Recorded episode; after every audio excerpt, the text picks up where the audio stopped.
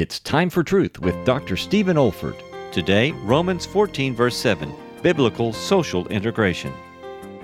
We can positively affect others for good.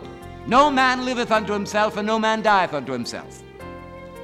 We all exert conscious or unconscious pressures on each other, resulting in changes of the most transforming and revolutionary kind.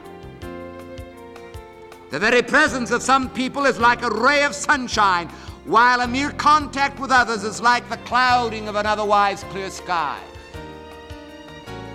Needless to say, the Lord Jesus Christ, our blessed Master and Savior, is the outstanding example of one who affected others for good, both by his life and his death, and the only life of triumph and righteousness and purity and sweetness that you could ever live because he died and now lives again to make that death effective in your personality. And I want to say that anyone and everyone who knows that indwelling life of Jesus can affect others for good. This is David Olford.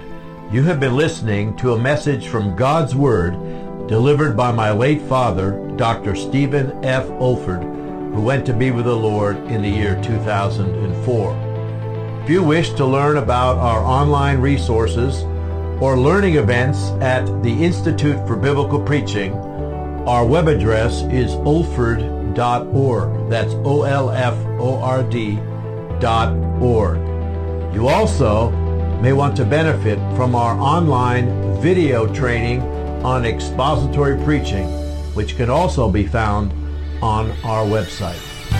Thank you so much for listening.